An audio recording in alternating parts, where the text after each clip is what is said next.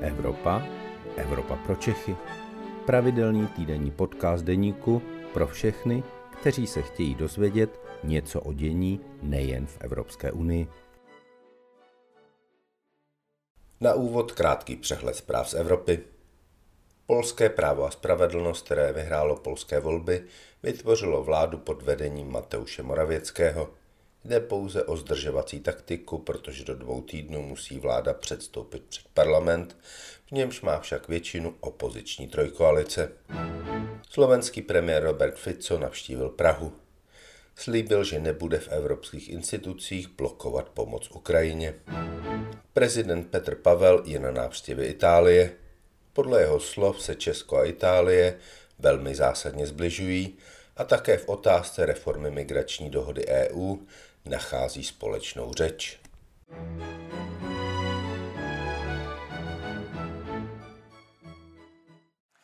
Dobrý den, vítejte v Evropě pro Čechy. Mé jméno je Luboš Palata, jsem evropským editorem deníku a mám čest tady přivítat kvestora Evropského parlamentu, europoslance za Pirátskou stranu, pana Marcel Koloju.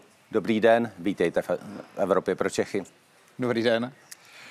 Eh, vy jste měli v Evropském parlamentu úžasný start a udělal jste úžasný úspěch, když jste se stal místo předsedou Evropského parlamentu. Teď pokračujete jako kvestor. Co dělá kvestor? To je dobrá otázka. Eh, když mě vítáte, tak eh, já vás přivítám teda v Evropském parlamentu, konkrétně teda tady v tom zařízení, v kterém natáčíme a jako kvestor, který se stará o e, finanční administrativní záležitosti, které se týkají europoslanců, tak e, každý z těch pěti kvestorů, kteří jsou v předsednictvu Evropském parlamentu, tak má na starosti e, nějakou část Evropského parlamentu, nějaké fungování. A ke mně spadá do mých povinností právě starat se o takováhle zařízení, jako v kterém teďka natáčíme, audiovizuální technika, kterou využívají třeba právě novináři, ale i europoslanci starám se o ICT vybavení eh, europoslanců, teďka například s administrativou Evropského parlamentu. Eh, vymýšlíme, jakým způsobem ušetřit pro, ten příš, pro to příští funkční období, jakou techniku, jakou IT techniku europoslancům dát k dispozici, ale tak, aby to bylo efektivní, aby zbytečně nedostávali třeba počítače, které nikdy nezapnou. Takže vlastně používáme nějaké statistiky z toho předchozího funkčního nebo toho současného funkčního období a snažíme se to nastavit tak, aby nám to v tom příštím období dobře fungovalo. Dědí po sobě europoslanci um, počítače a mobil? No, tak ono to funkční období je pětileté a za těch pět let e, prostě ta IT technika přeci jenom poměrně dost zastará. E, takže možná, že některé počítače se znovu využijí, ale jako ty, které byly nakupovány vyloženě na začátku toho Eh, funkčního období, tak víceméně už jsou za eh, hranicí své běžné životnosti, tak abychom zase mohli zajistit eh, dostatečnou funkčnost toho vybavení, to aby nebylo poruchové a tím pádem spousta toho vybavení se samozřejmě pro ten příští rok obnoví. Ale to, co bylo třeba nakupováno, nějaké třeba laptopy ke konci toho funkčního období, tak ty se samozřejmě použijí a europoslanci to po sobě zdědí. Asi velkým problémem IT techniky bude její zabezpečení. Je Evropský parlament pod nějakými permanentními kybernetickými útoky? Teď v době, kdy válčíme s Ruskem? Tak eh, možná, eh, že to není eh, třeba každému zřejmé, kdo se nepohybuje v oboru informačních technologií, ale kdo se pohybuje, tak ví, že vlastně útoky, kybernetické útoky jsou vlastně naprosto permanentní. Typicky nějaké automatizované boty nebo takzvané zombie komputery, které uh, uchvátí nějaký, uh, nějaký útočník a oni pak jako automaticky prohledávají internet a hledají nějaké bezpečnostní díry a snaží se uh, někam vlomit vlastně automatickým způsobem. Ale někdy jsou samozřejmě útoky i velmi cílené, uh, velmi nebezpečné.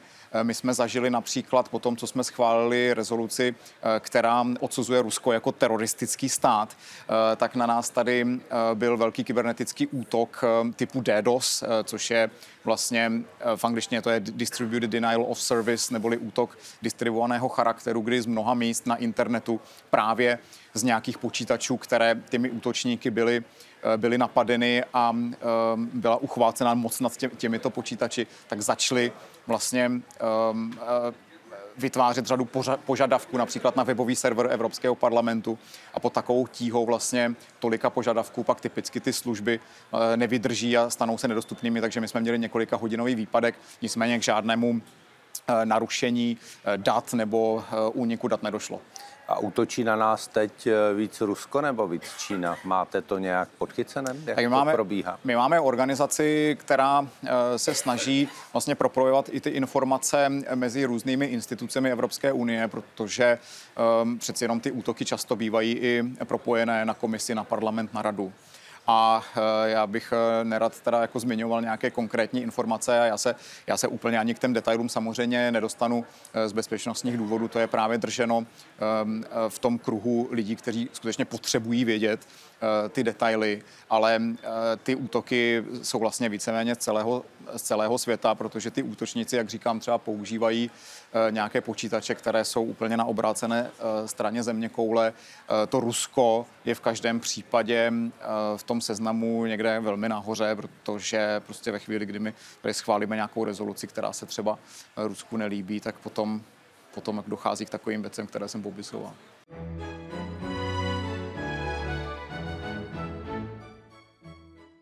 Když eh, já se snažím vysvětlit eh, lidem v zahraničí, co je Pirátská strana, hmm. tak občas říkám, no oni jsou v té frakci se zelenými v Evropském parlamentu.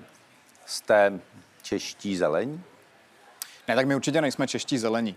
V Evropském parlamentu je eh, sedm politických skupin. A na to, abyste vytvořili politickou skupinu, tak platí poměrně eh, striktní podmínky, které se týkají počtu europoslanců, počtu zemí, eh, z kterých ty europoslanci pocházejí.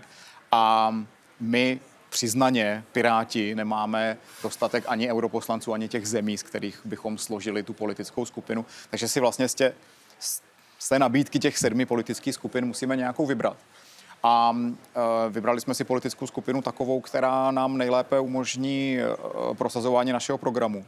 A já jsem přesvědčen o tom, že ty výsledky, které máme v oblasti ochrany soukromí, ochrany životního prostředí, digitální transformace, ochrany lidských práv, tak se nám velmi dařilo. Konec konců, vy jste zmínil na začátku, já vlastně jsem teďka pátým rokem členem předsednictva Evropského parlamentu, mohl jsem řadu věcí ovlivňovat přímo z předsednictva.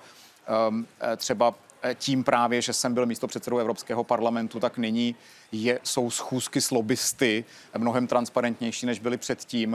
Ehm, eh, já jsem pracoval s administrativou Evropského parlamentu na tom, aby například ehm, eh, ten nástroj, pomocí kterého eh, europoslanci vykazují schůzky z lobbysty, byl zásadně vylepšen. A dneska se občani můžou právě podívat u každé legislativy, kdo koho loboval, což v minulosti, předtím, než jsem tohle téma uchopil, tak to nebylo. Takže si myslím, že skutečně ta pozice uvnitř naší politické skupiny nám umožnila náš program prosazovat velmi efektivně a máme velmi dobré výsledky. A platí, že jste nejvíce liberální zelení v Evropském parlamentu? No, tak to jsou taková měřítka, jako jak to měřit, jo.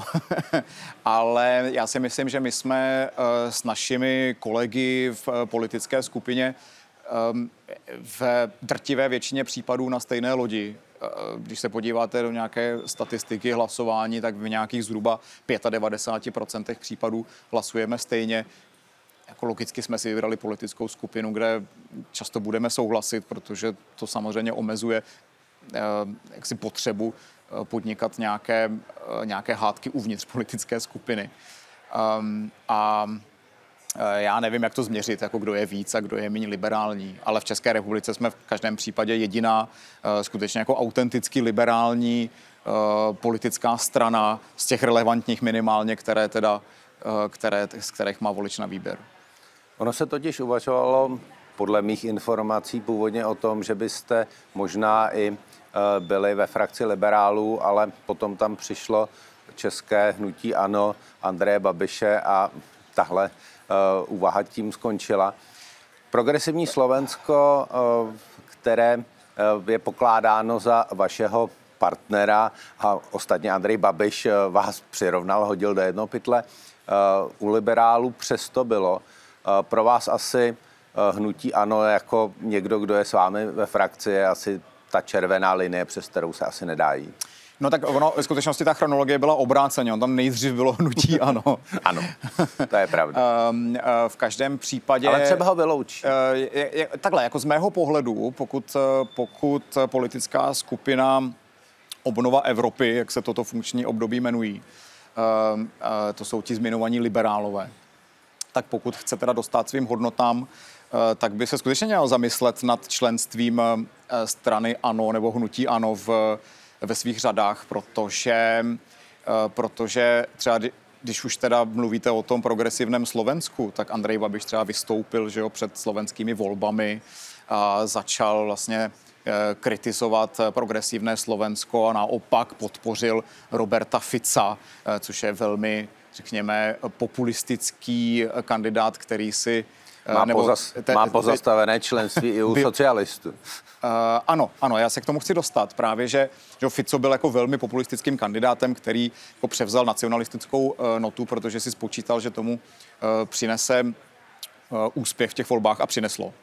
A um, myslím si, že uh, řada těch věcí, které dělá Andrej Babiš, jako že si jede na Eh, sled jako eh, konzervativců, ultrakonzervativců a různých dalších jako populistů eh, do Maďarska. Tam se poplácává s Viktorem Orbánem, který je trojským koněm Viktora, pardon, Vladimira Putina v, v, tady v Evropě. Všechny tyhle ty věci si myslím, že jsou naprosto proti hodnotám liberálů neboli obnovy Evropy tady v, v Evropském parlamentu.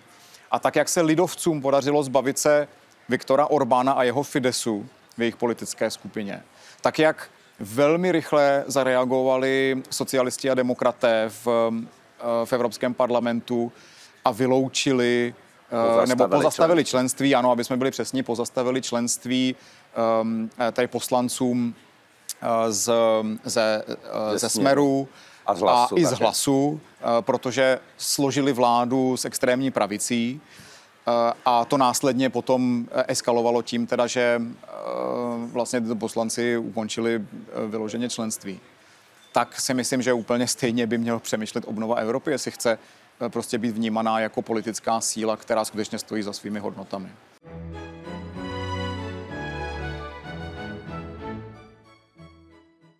Vy jste připomněl, že už jsme tady pátým rokem a pátým rokem jste vy v Evropském parlamentu.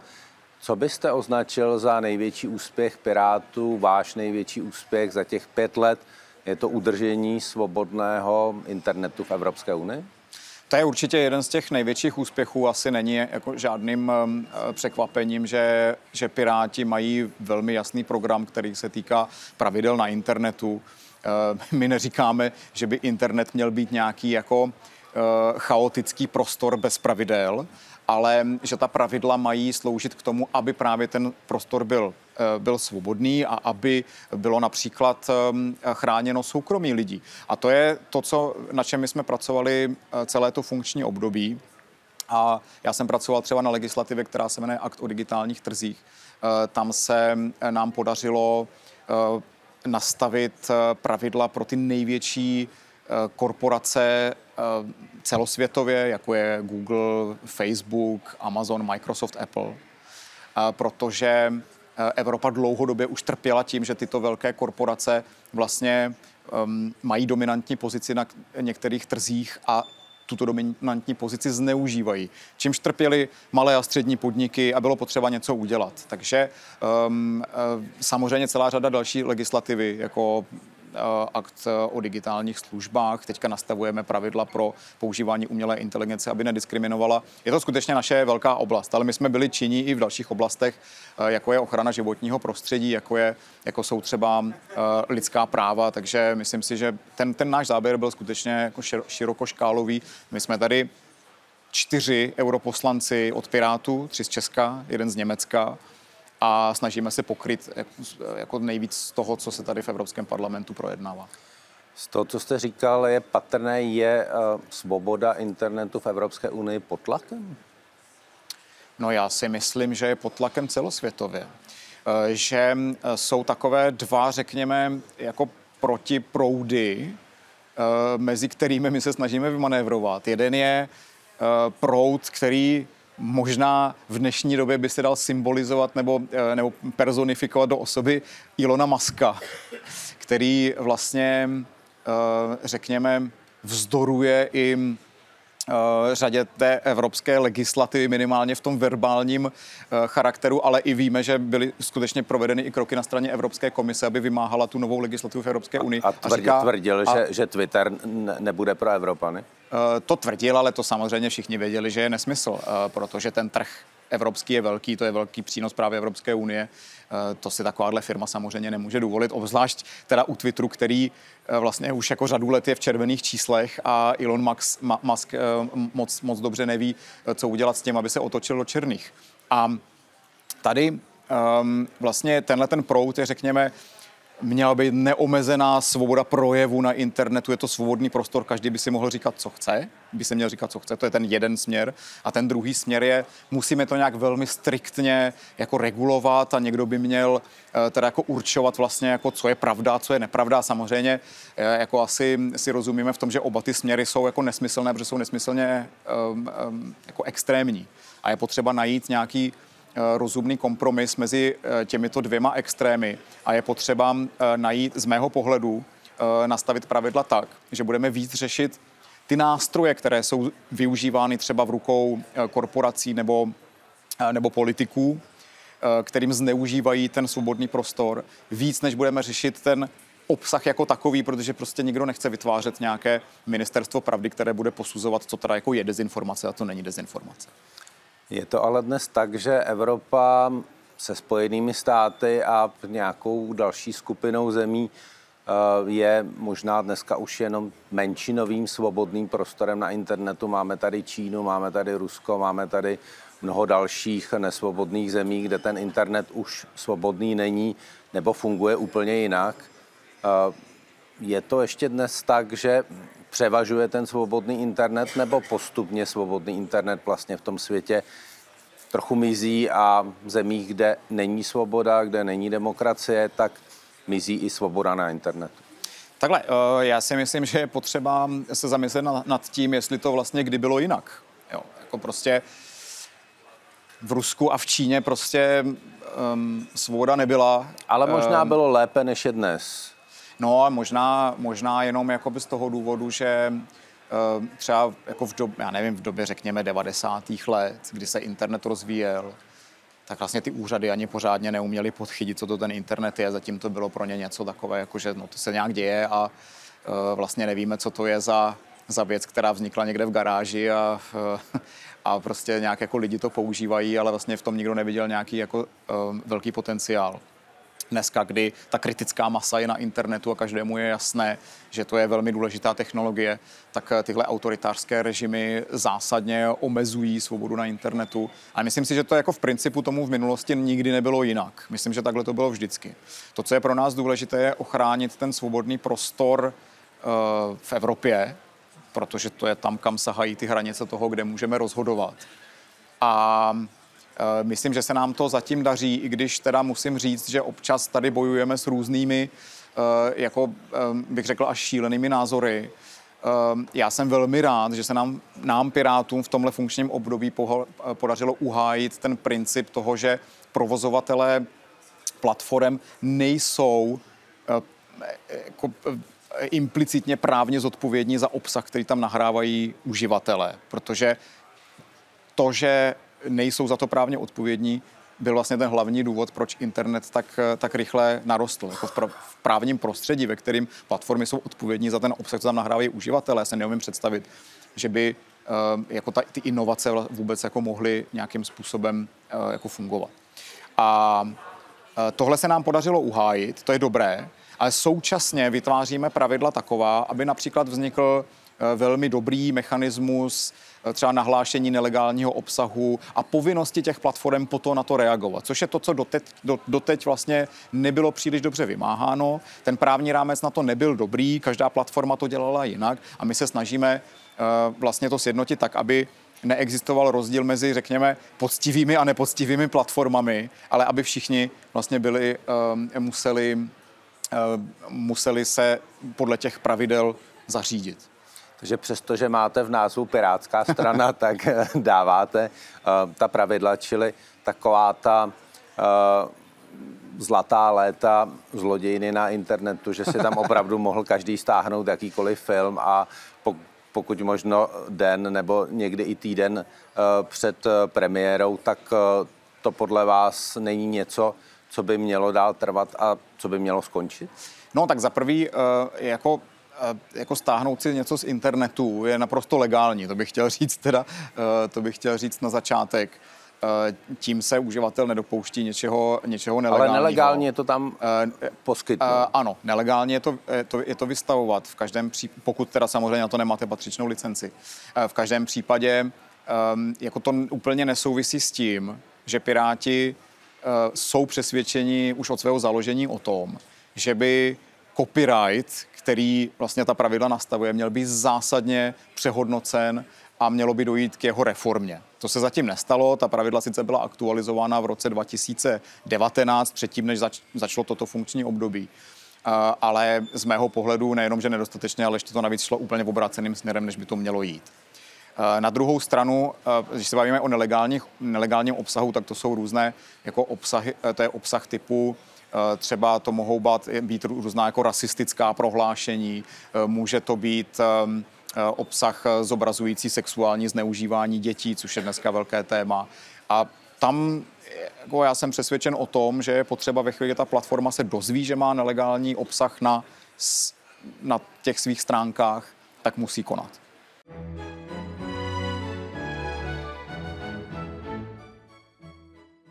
Česku se slavilo oslabení normy Euro 7, které tady eh, jako zpravodaj vyjednával eh, europoslanec za ODS Aleksandr Vondra.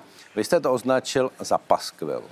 Proč? A opravdu je to paskvil, který ničemu nepomůže? No já si myslím, že tady se eh, panu poslanci Vondrovi ze spolu podařilo jako skombinovat jako dva přístupy, které dohromady vlastně jako nedávají smysl.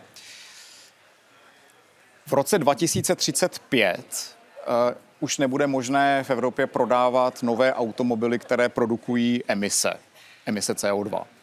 A uh, Euro 7, byť teda se netýkají uh, CO2, ale spíš těch škodlivin, které potom dýcháme ve městech hlavně, tak um, samozřejmě jako spalování fosilních paliv s tím souvisí, jak CO2, tak třeba s oxidy dusíku. A Eh, Euro 7 nastavuje eh, limity, třeba zpřísňuje limity na oxidy dusíku. A teď samozřejmě otázkou, jak přesně ty limity nastavit a kdyby mělo dojít účinnost, tak, že bereme v potaz, že od roku 35 už eh, vlastně tyto motory se vůbec nebudou prodávat v Evropě. No a jelikož vlastně panu Vondrovi se podařilo tu legislativu udělat tak, že současně ty limity jsou zpřísněny jenom o kousek a současně jejich uh, účinnost nebo účinnost té legislativy by byla velmi ve vzdálené budoucnosti za několik let. Tak to znamená, že v té době se bavíme o situaci, kdy vlastně těch nových aut, na které by se to vztahovalo, už bude strašně málo. Že my vytváříme byrokratické překážky pro automobilky, které musí uh, vlastně projít celým tím procesem té certifikace uh, na to Euro 7, homologace. Ale současně ten dopad na to životní prostředí bude naprosto minimální. A v tu chvíli já říkám, tak to už by bylo lepší zaměřit se na uh, emise z brzd, z pneumatik, což to Euro 7 dělá taky a toto ponechat stranou, protože radši nechme těm automobilkám peníze eh, na to, aby inovovali v elektromobilitě, aby byl rychlejší nástup elektromobility, který bude ve výsledku vlastně přínosnější pro životní prostředí, než to, že oni teď budou muset investovat do spalovacích motorů, které od roku 2035 nebudou moci uh, prodávat. Čili nejlepší by bylo, kdyby ta norma vůbec nebyla? Ne, to si nemyslím. Já si myslím, že právě na, například eh, ty emise z brzd nebo z pneumatik je to, co by ta Euro, norma Euro 7 měla řešit. Ona je, je řeší, ale myslím si, že to jsme mohli udělat normu Euro 6F, Uh, mohli jsme se zaměřit skutečně jenom na toto, Eh, pro ty automobilky by to bylo mnohem jednodušší a nemuseli by investovat do inovací eh, ve spalovacích motorech, které ve výsledku vlastně skoro nic nepřinesou.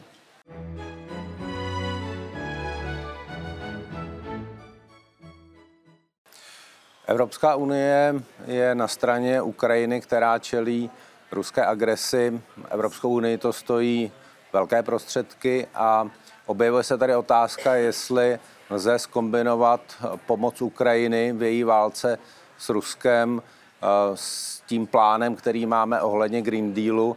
Jsou to věci, které jdou proti sobě, nebo se naopak nějakým způsobem doplňují? Já si myslím, že eh, je to skutečně spíš eh, doplnění těch věcí. Je to, my tam vlastně hledáme nějaké synergie ehm, a řekl bych řešení těch problémů, které Rusko tou ehm, válkou na Ukrajině nejenom že přineslo, ale třeba i akcelerovalo některé problémy, které jsme měli a možná, možná jsme si to jako Evropani dostatečně neuvědomovali. Jako je právě závislost na fosilních palivech. Ve chvíli, kdy jsme začali řešit, no, tak eh, my vlastně bychom neměli z Ruska odebírat fosilní paliva, protože to jim pomáhá financovat tu válku tak jsme jako Evropa vlastně byli postaveni před velmi náročný úkol. Ten se nám podařilo poměrně eh, dobře zvládnout, ale um, myslím si, že bychom měli k tomu přistupovat koncepčněji a to přesně dělá ten Green Deal, který vlastně umožňuje eh, transformaci té ekonomiky, která se tak jako tak bude muset stát, protože tímto krokem se vydává celý svět, Spojené státy, státy Čína. A jestliže my nebudeme schopni tuto transformaci co nejrychleji provést udržitelnější ekonomice, k modernějším technologiím, tak samozřejmě jako Evropa zaostáme. A mně to přijde jako skutečně, jak kdyby konzervativci chtěli, aby Evropa byl nějaký technologický skanzen, eh, protože prostě křečovitě se drží spalovacích motorů, které už víme, že dávno nejsou budoucností. Proč nám Čína eh, je, je schopná doručit eh, velmi levná elektroauta? Protože prostě no, investovali... velmi levná bych vám trochu odporoval, no, ale... No, no minim, minimálně tak levná, že Evropská komise to začala řešit, jo. Um, protože, protože prostě jsou v tom vývoji mnohem dál, protože do toho mnohem více investovali. Ano, je tam kombinace i současně toho, že tam je neférový dumping, velmi pravděpodobně proto Evropská komise začala zkoumat a uvidíme, jaký bude ten výsledek, jestli to potvrdí nebo ne. Ale to, že investovali masivně v Číně do elektromobilů, do vývoje baterií, to, se, to prostě nelze popřít. A jestli Evropa takhle zaostá ve všech oblastech, tak prostě technologicky to tady bude skanzen a e, to si nemůžeme dovolit. A proto ten Green Deal právě motivuje firmy, nastavuje pravidla pro e, investice a inovace, které mají právě být směřovány do té oblasti modernějších technologií, udržitelnějších technologií, tak aby Evropa prostě nebyla tím technologickým skanzenem. A utáhne se to obojí Green Deal i pomoc Ukrajině? No tak nám jako upřímně nezbývá vůbec nic jiného, protože eh, jestliže v libovolné z těch dvou věcí polevíme, tak to znamená, na Ukrajině to znamená, že Rusko tam může vyhrát a to skutečně tento obrázek Evropy bych teda si nepřál, protože pak nevíme, co Vladimír Putin bude chtít dělat dál, protože sídlem roste chuť. A eh, my se můžeme pak dočkat toho, že třeba si bude chtít usurpovat nějaké území eh, Evropské unie, Ukrajina sousedí s Evropskou unii. Um, no a když polevíme v, v té ekonomické transformaci, s kterou nám pomáhá eh, právě Green Deal, no tak to znamená, že tady bude ten technologický skanzen a ta životní úroveň Evropanů by prostě potom šla dolů. A to my rozhodně nechceme, aby takhle bylo.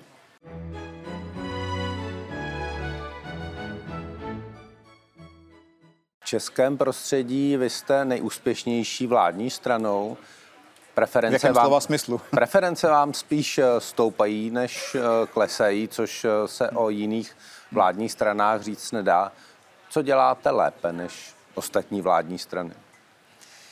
Takhle, já musím říct, že Pirátská strana byla založena v roce 2009 a my jsme tu stranu založili s tím, že, nebo já jsem se připojil v roce 2010, ale mý kolegové a kolegyně ji založili s tím, že právě byli přesvědčeni, o tom, že dokážeme řadu věcí dělat lépe. A e, to, co my se snažíme dělat lépe, je čitelná politika, která je transparentní. Lidé vědí, s čím my do toho jdeme, co jsou ty hodnoty, které my prosazujeme. Nejsme sponzorováni žádnými oligarchy, ani agrobarony, ani hazardním průmyslem, ani fosilním průmyslem.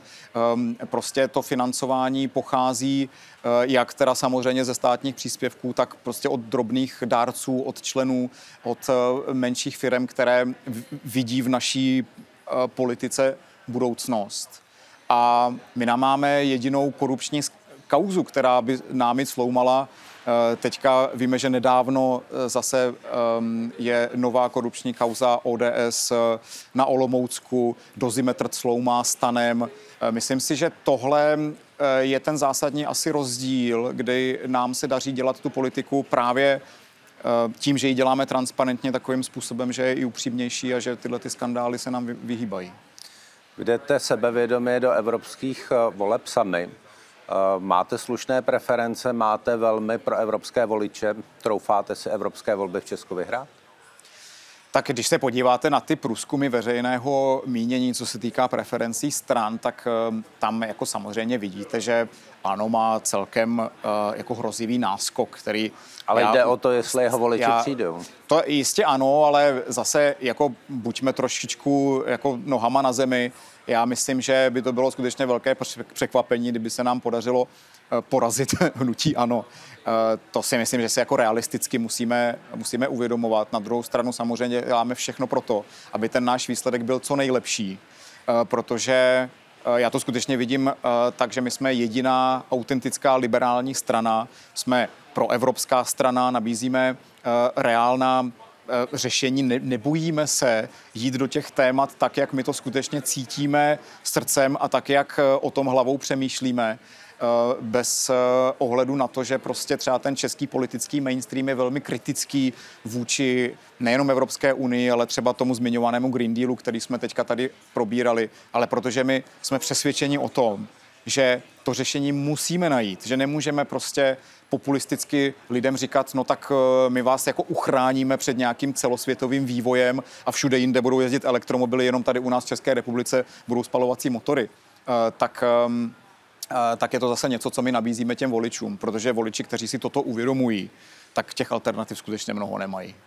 Pane Verposlanče, moc krát děkuji, že jste byl hostem Evropy pro Čechy a těším se brzy na viděnou, naslyšenou a loučím se s vámi, naši diváci a také se těším na viděnou a naslyšenou váš Luboš Palata. Já děkuji za pozvání. Díky moc. To byl podcast Evropa pro Čechy. Příští díl poslouchejte opět ve středu ve 12 hodin. Naslyšenou se s vámi těší váš Luboš Palata.